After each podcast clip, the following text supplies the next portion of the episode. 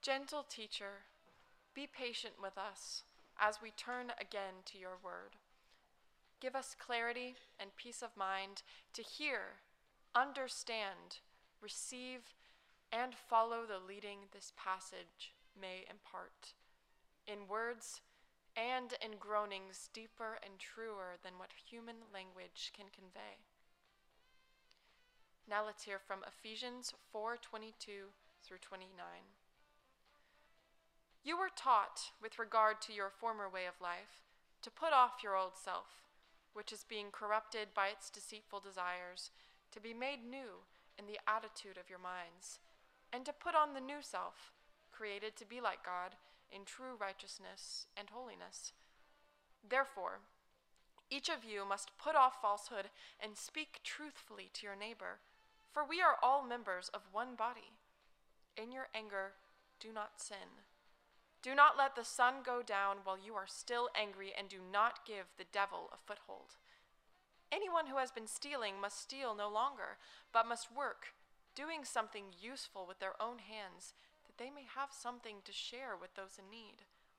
Do not let any unwholesome talk come out of your mouths, but only what is helpful for building others up according to their needs, that it may benefit those who listen. This is the word of the Lord. Thanks be to God.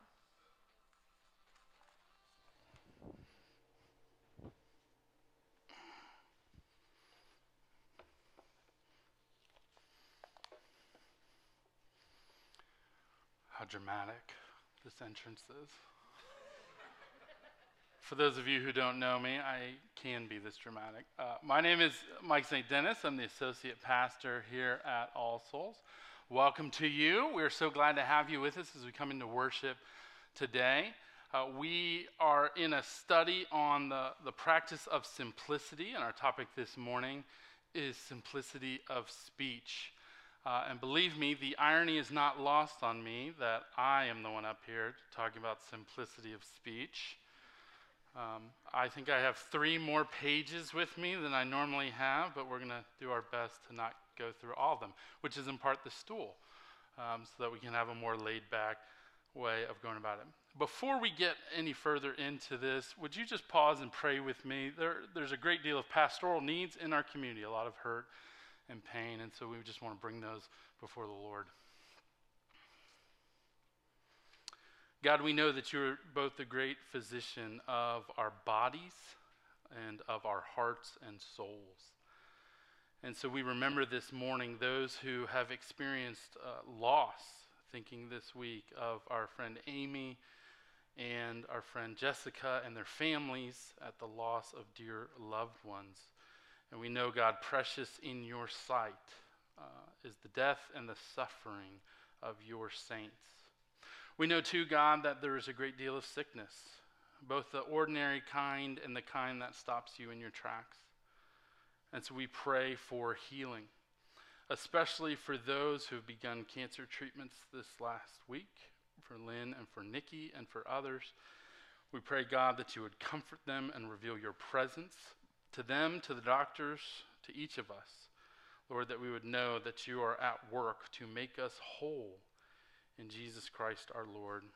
God, we commend these things to you, trusting that you are able and faithful. In Jesus' name we pray. Amen.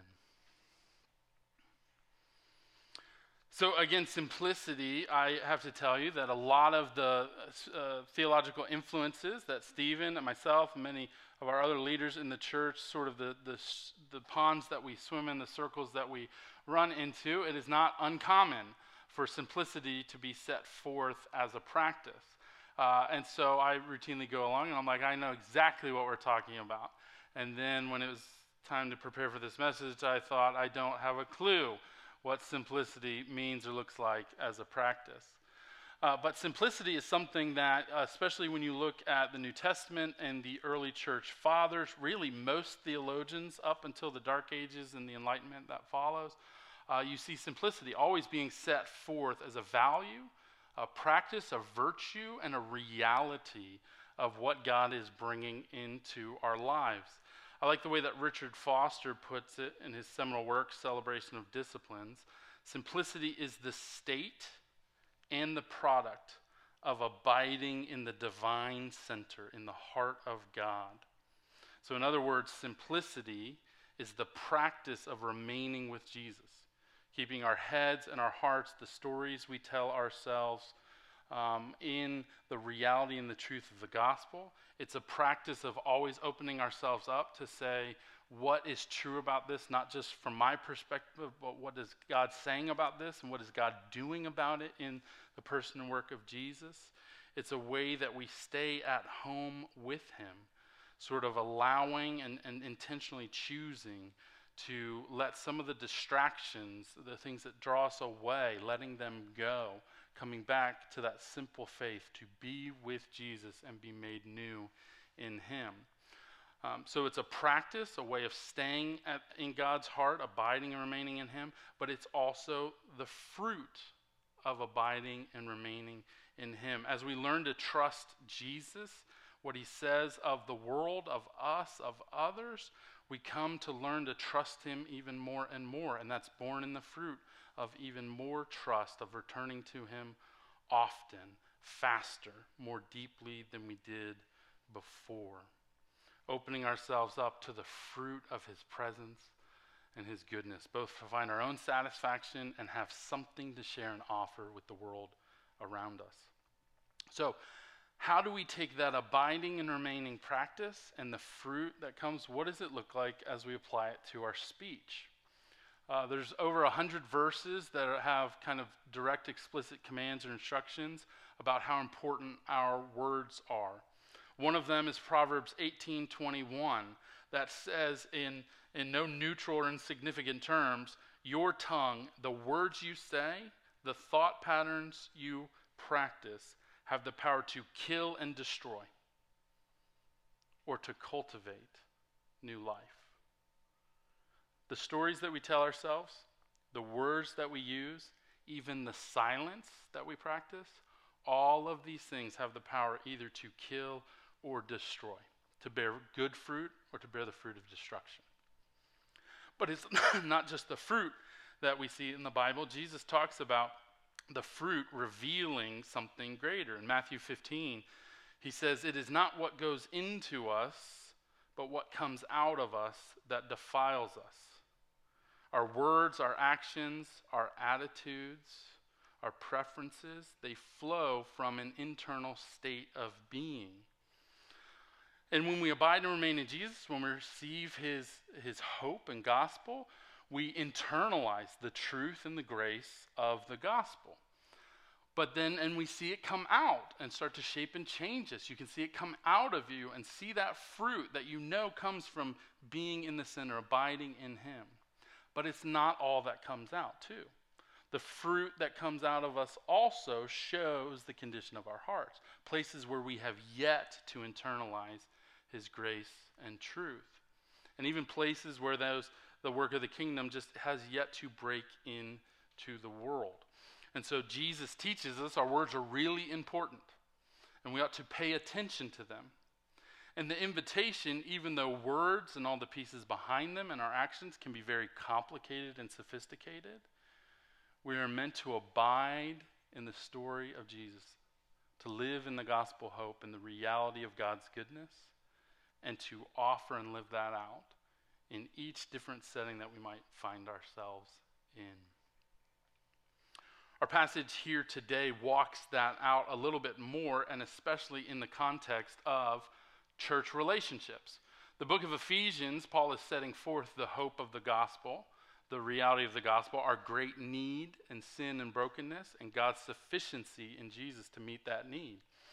And what Paul points to in Ephesians chapter 4 is his thesis statement that God is at work to take us from the ways of the world, the stories, the patterns, the schemes, the sin and brokenness that's all around us that corrupts us and pulls us away from the divine center, away from our home.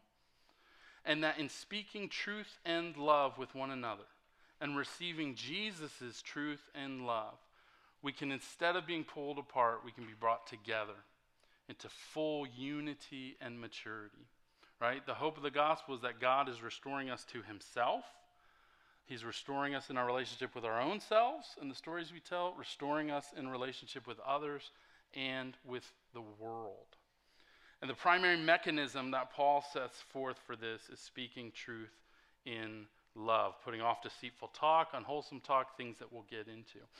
But as we heard in our passage at the beginning as well, Paul is talking about a difference between the old self, the language and the stories that are less than helpful, the things that defile us, and putting on the new self, putting on Christ's righteousness, abiding in his righteousness, to look at it and receive it for ourselves, that it might shape and change us.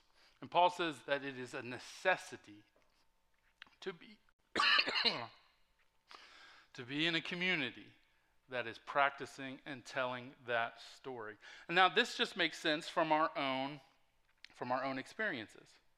So in your life, you are not just the product of your actions, the, the speech that you calculate and craft, or the silence that you participate in. You didn't just wake up and, and be that way and when you were birthed into this world. You came into a world and into a community that was shaped by sin and brokenness. And in that, you inherited all kinds of different ideas and scripts and values about the world. I routinely um, encounter things in relationships with others in my family. It was very comfortable to fight and argue all the time and use a lot of words.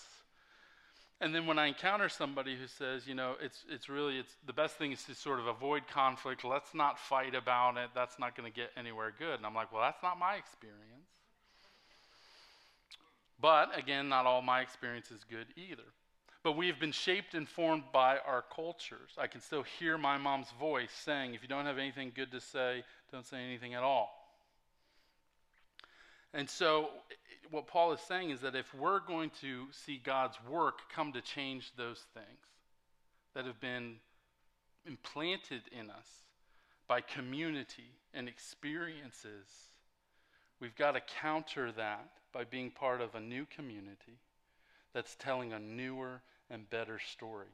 And to stay there long enough until that truth and love builds us up into maturity. So, Paul here is outlining that, that speaking truth and love is the way that we get built up. It's the mechanism, the practice that leads us forward, but it is also the fruit and the mark of what God is doing in building us up together. We need both truth and love. Again, we know this from our experience. As you look at the world around us, there is a lot of conversations about what is truth. Um, you think about like what kinds of news sources do you trust now? Does anybody have the truth? I think the best, uh, uh, the best orientation that I've encountered with people is you just try to find a couple who can balance each other out.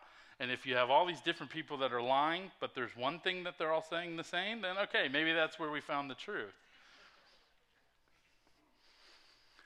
It's been said uh, by one scholar, in particular uh, Václav Havel, who wrote about the rise and fall of communism, that the world cannot exist without truth. When you have a society that has no truth in it, then you cannot trust the politicians, the religious leaders, the people around you.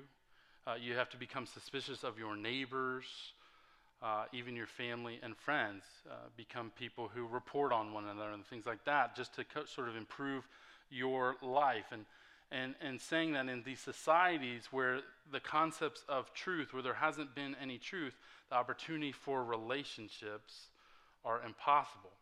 And Havel sets forth that the power of the powerless, the people at the bottom that these societies have trampled over. Their only power is to speak the truth.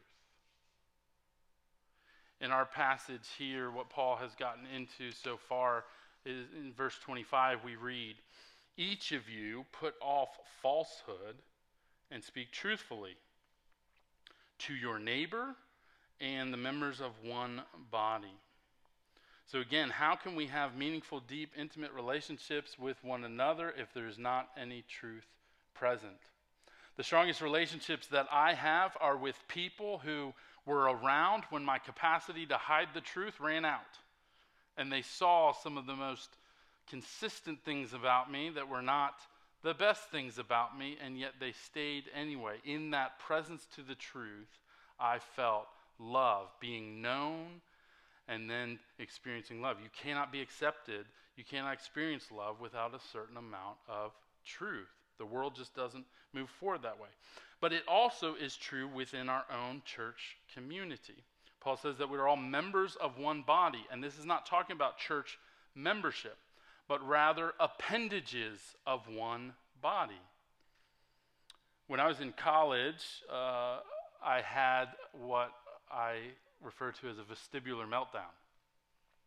I was taking some psychology classes at the time as part of my degree, and I was learning about our orientation and balance is affected by many things.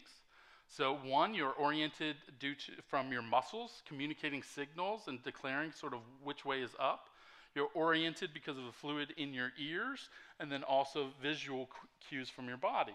And your body works together to tell you a picture about where you're at and where you could go. And then I got some sort of ear infection. And after several weeks in the hospital and CAT scans and laying there thinking I've got a tumor, and then hearing Arnold Schwarzenegger say, It's not a tumor. Uh, eventually, we figured out that my, the, the fluid in my ears and my eyes and my muscles were all telling a different story. They didn't operate in the same level of truth. And the consequence of it was that I could not stand, I could not open my eyes without becoming violently ill crawling my way to the bathroom with my eyes shut. In our human relationships, when we cannot agree on what truth is, it becomes similarly disorienting and leads to violence and illness in the system.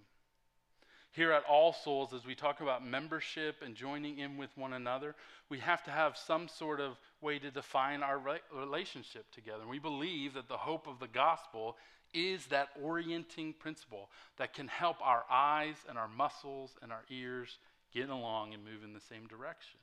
And that we see that most clearly in the person and work of Jesus Christ in this gospel message. And one of my favorite summaries of the gospel is this You are more broken and sinful than you ever dare think, but you are more loved and accepted than you ever dare dream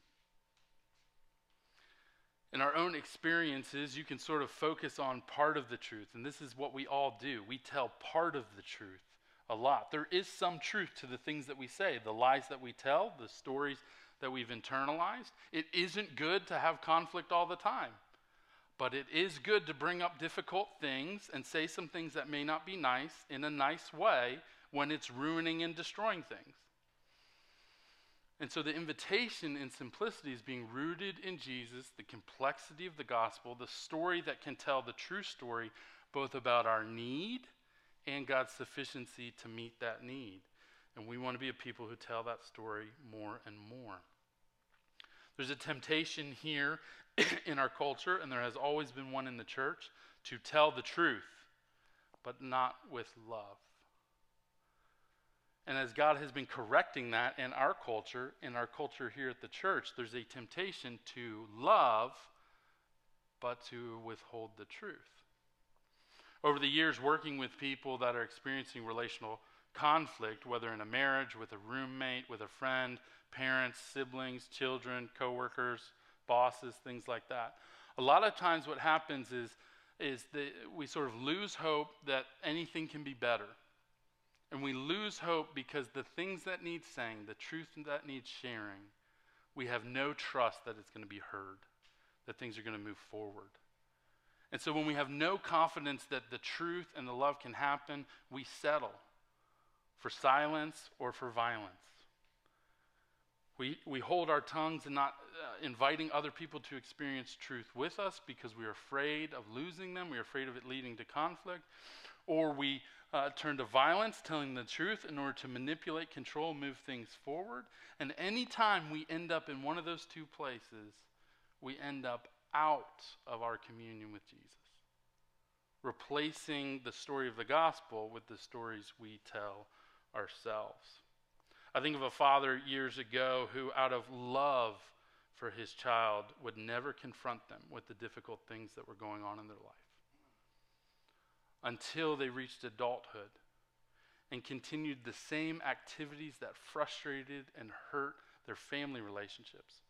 And then I watched for years as those same patterns were repeated and the daughter never knowing why it was that relationships kept falling apart.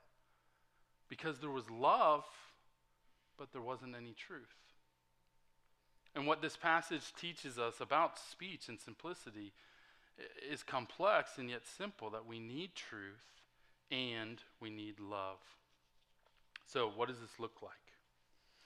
Our passage here, there's all kinds of things you can see in the scripture talking about idle, careless words, talking about words that are like the thrust of a sword. There's all kinds of different things, but there's two principles about truth and love that we see here in Ephesians. The first is that truth does not deceive, and the second is that love edifies or builds up. Truth does not deceive, and love always edifies.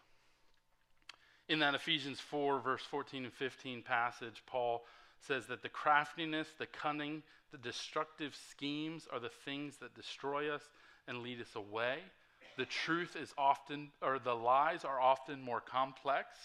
They have to have more parts that go right in order to be effective. Uh, they usually have some amount of truth in them and they carry us away, but there is also a fair amount of deceit. And in verse 29, Paul instructs us to put off this type of speech. Do not let unwholesome talk come from your mouth, but only what's helpful for building up. Put away the lies and the deceit, and put on truth in love. Stop making your home in the stories you tell yourself, and make your home in the truth and the love of gospel. But what Paul's getting at here as well is that it is uh, so much more than words. So you know that it's possible to speak the truth and say something that is technically true, but is still deceptive.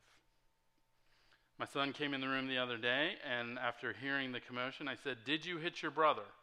And he said, I will not hit my brother. And I said, That's not what I asked. Did you have a cookie? Well, I didn't have a cookie because I had 10 cookies. Love does not deceive.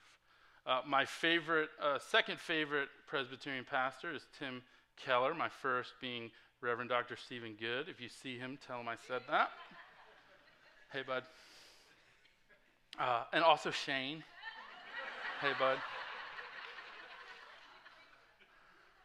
But Tim Keller, uh, in a sermon on the same passage, outlines six types of deceptions, untruths, falsehoods that we practice. Um, and so, hopefully, mm, I don't know if it's hopefully, but realistically, you'll maybe see yourself in one of these places. The first type of, un, of uh, untruth or deception we practice is political.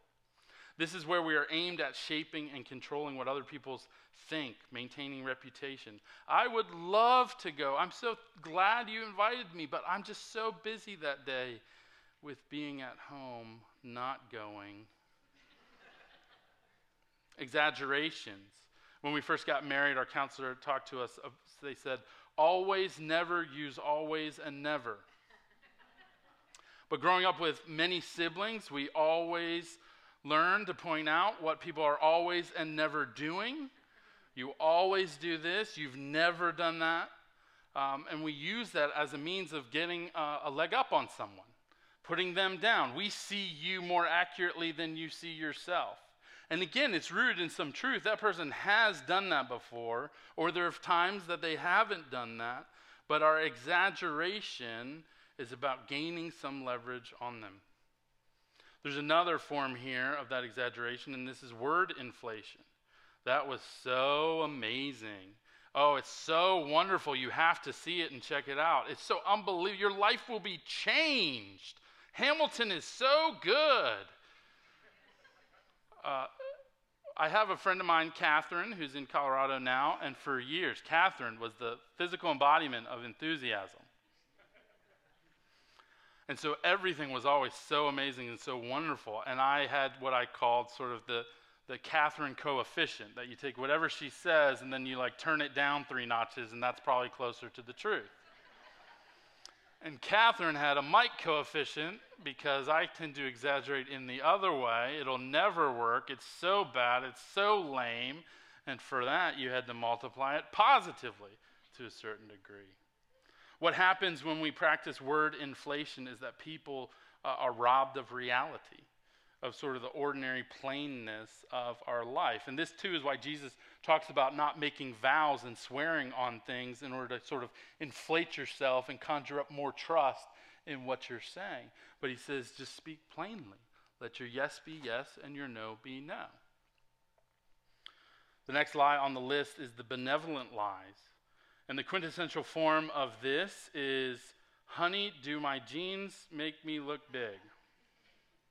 For your sake, I'm going to lie, and I think I'm doing something kind and good, not telling you the truth. But again, as we saw in the earlier example, um, that never produces the fruit that you think.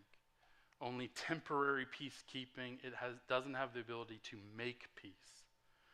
Another lie is the lie of hubris or arrogance, or as Tim Keller calls it, the Watergate lies. And this is when we say things like, you know, the little people just don't need to know this. If you knew this, it would crush you or blow your mind, so it's just better that I don't say anything for you, to you about it. It masquerades as being in the best in the best interest of the other, but it fails to deliver. And then finally, the white lies, the common lies, the ordinary lies. Uh, probably you've shared some of these already in the lobby when people say, How is it going this week? It's fine. It's good. We're doing all right. Um, you see this too in business. Uh, one example that I heard was the idea of companies that talk a big game, talk about what they're about. We value the customer, we value quality. Meanwhile, internally, everyone at the company knows that that's not really what's most important. It's not the reality that they live in, it's just the words. And we do this all the time. And with each of these lies, it is not just that we might practice the lie with the things that we say, it's also that we choose not to say. So if you're somebody who's sitting here and it's like, oh, I, you know, I, I never talk all that much, I would never lie in these ways, but regularly you don't say the true things that need to be said, then maybe we're choosing to not do that in one of these forms as well. What we need is the truth that never deceives. But the second piece is that love always edifies. In verse 29, do what is helpful for building others up according to their needs, not your own, that it may benefit those who are listening. We know what it is like to speak the truth and to say something that, again, is technically true. It may not even be meant to deceive, but an important question to ask is who benefits? Who benefits from me saying this thing this way at this time? You see, Paul doesn't let us off the hook, and neither does Jesus, just to say the truth the unvarnished truth all the time to point out everything that's wrong in the world because truth without love leads to destruction. Truth without love is judgment, but truth with love is commitment that builds things up and edifies. So here's your litmus test. You find yourself becoming aware of a truth that needs to be told. You have realized you need to put off the, the wrong tone not say it sarcastically. You need to find the right time to say it. And then the question is, are you ready to go? Will it be truth and love when it comes out of you? And what Paul is saying here, too, is not necessarily.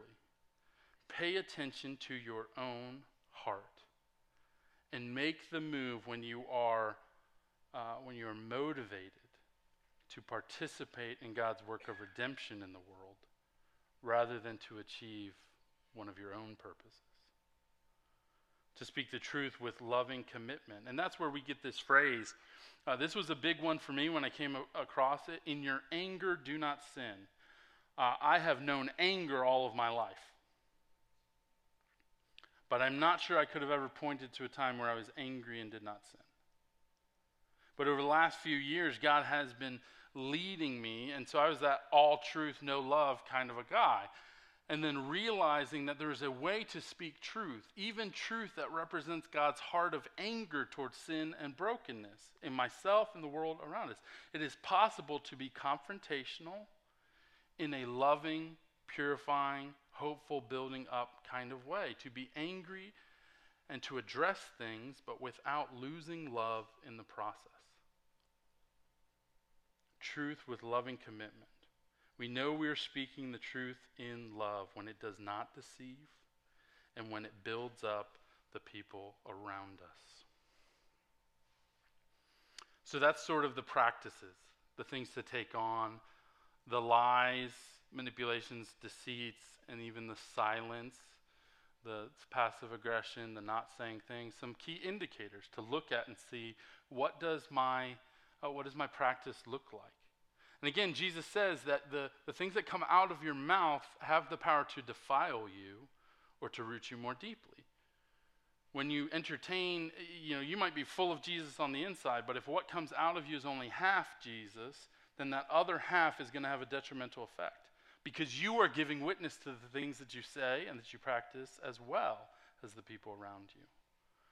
And so we want to be in that place where we're not just concerned about our practice, but the way the practice affects us, and also the diagnostic piece of what does it really show me about God's truth and grace, His truth and love.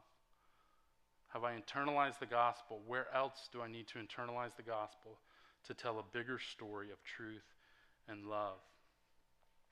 So we might be tempted here to fall on one side or the other, to look at the practices and see the stakes of them and say, you know, the best thing to do is um, to over explain things.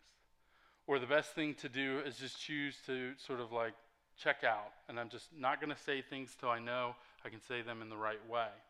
It's estimated that each person speaks somewhere between 7,000 and 16,000 words every day.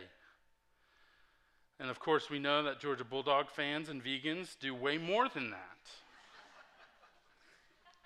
But Proverbs tells us that both in keeping silent as well as multiplying our words, that in each of these cases, sin may multiply. So it's kind of like we're trapped and there's not really a way out on either side. If I refrain from speaking, sin may multiply. God might have sent me to be the only one to bring this thing up because of what He's done in my heart to be able to see that something isn't in line with God's heart. It's out of the divine center. Or I, I, I, might, uh, well, I don't know where I was going with the rest of that. On the other side, uh, multiplying words and trying to over explain and fix. And maybe if we just get it right, opening our mouths without knowing where the sentence is going to end up. So if the practice is sort of that there's a lot of conditions on both sides that look and say, mm, here's some ways that that can fall apart, then what are we left with? And there's a, there's a verse that follows the verses that we have here. At the end of chapter 4, Paul, who's talked about truth and love and unity over and over again in the whole chapter, he gets to the end and he says, This is your motivation. This is your fuel. This is the source out of which these things become possible. To love one another as Christ has loved you.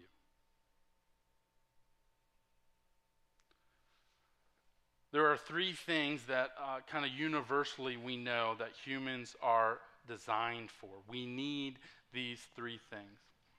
And the three things are approval, power, and security.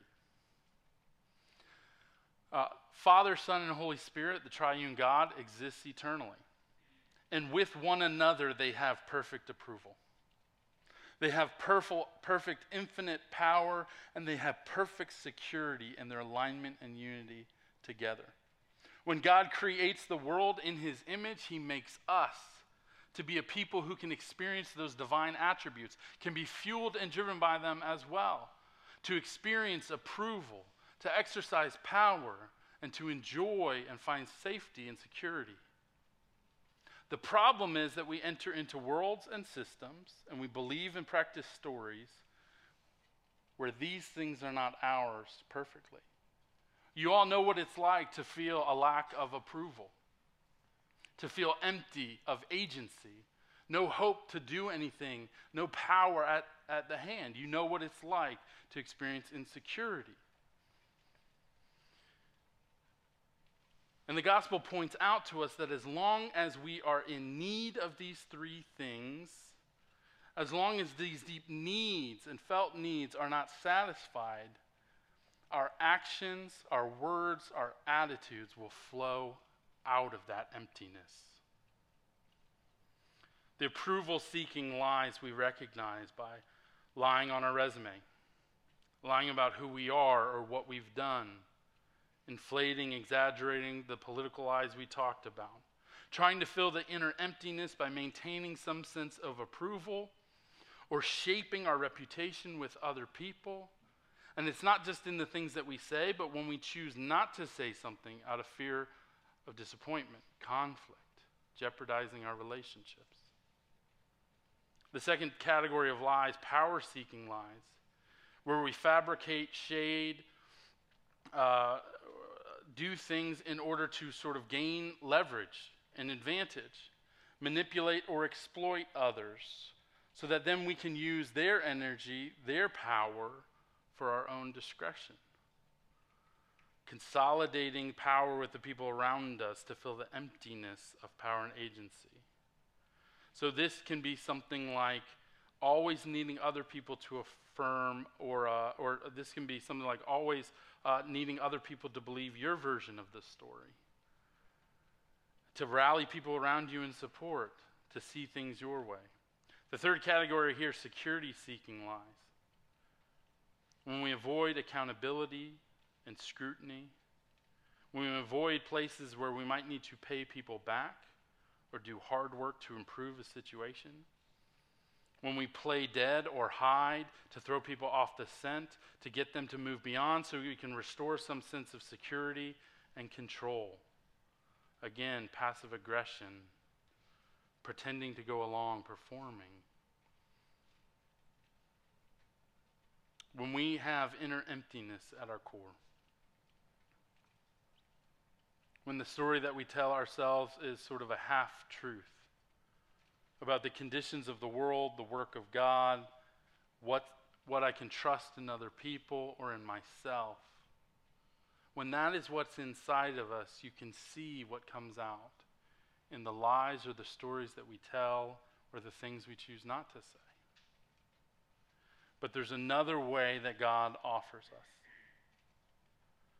to root ourselves in the divine center, to abide and remain with Jesus so that we can bear much fruit.